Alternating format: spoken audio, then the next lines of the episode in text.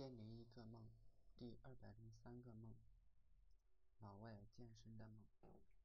有天我在外边玩，遇到两个老外，老外在健身。后来，其中一个老外的女朋友来了，躺在他的怀里。这女的穿的是紧身衣，她翘起一只腿，我可以看到她下体的沟沟。而她的男友也蠢蠢欲动，做事要拉掉女友的裤子。女友发现是在外边，连忙拉上。结果这男的就不开心了，很快他的女友发现了，就用手摸着男的胸来安抚他。我想外国人还真是直接、简单粗暴，不像我们遮遮掩掩，好像那件事是多么见不得人的事。这个梦也许是看了王小波的杂文集《沉默的大多数》有感。老实说，这杂文我看了一半，对于作者要表达的意思似懂非懂。还是最喜欢他的一只独立特一只独立特型的猪，联想到我自己，就是老板宁愿要你打酱油摸鱼，也要让我们加班。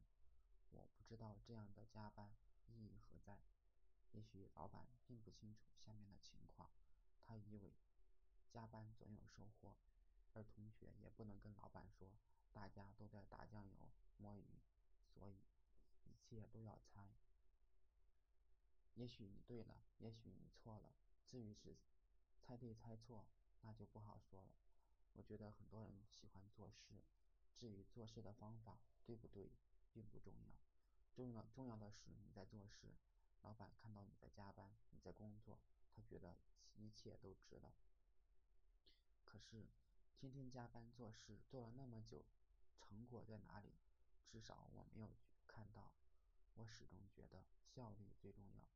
就像王小波说的：“把驴杀了，让人干驴干的活，结果人吃的比驴还多。毕竟驴吃的是草，虽然吃的多，但是很便宜，而人却要吃粮食，每天重体力劳动，饭量大，最后这可是一笔糊涂账。另外就是老婆一边带孩子一边上班，很辛苦，她掉发很严重。”又担心孩子们睡不好，总是很难入眠。然而他只是默默的承受，很少跟我提起。我想他也许是也是沉默的大多数。我看不下去了，故意吓他。我说你这你可要小心了，别整个秃顶光头。女人要是这样，那该多难看呀！大概老婆的信条是吃得苦中苦，方为人上人。我总觉得这句话害人不浅。也许大家都喜欢吃苦，但是吃苦却收获甚微，那这吃苦到底还有没有必要？